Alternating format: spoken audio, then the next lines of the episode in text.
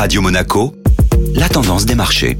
La tendance des marchés avec la Société Générale Private Banking. Bonjour Gabriel Sultan. Bonjour Eric. Les principales bourses européennes ont clôturé en hausse hier à la veille d'un long week-end pascal. L'absence de surprise à l'issue de la réunion de la Banque Centrale Européenne hier a apporté un peu plus d'optimisme aux investisseurs et a permis aux principales bourses européennes de finir dans le vert. Christine Lagarde a confirmé que la Banque Centrale prendrait son temps avant de relever les taux d'intérêt, adoptant ainsi un discours plus accommodant qu'en début d'année. L'euro a en revanche souffert face au dollar américain. À l'issue de la réunion de la BCE, le constat était le suivant. L'inflation dans l'Union européenne est au plus haut depuis plus de 20 ans, voire même 40 ans dans certains pays, et aucune action n'est entreprise par la Banque centrale pour lutter contre l'inflation. Face à cette nouvelle, l'euro a perdu plus d'un pour cent face au dollar pour atteindre jusqu'à 1,0760 dans la journée, son niveau le plus bas depuis mai 2020, avant de remonter au-dessus du seuil des 1,08 en début de soirée. Bonne journée à tous Société Générale Private Banking Monaco vous a présenté la tendance des marchés.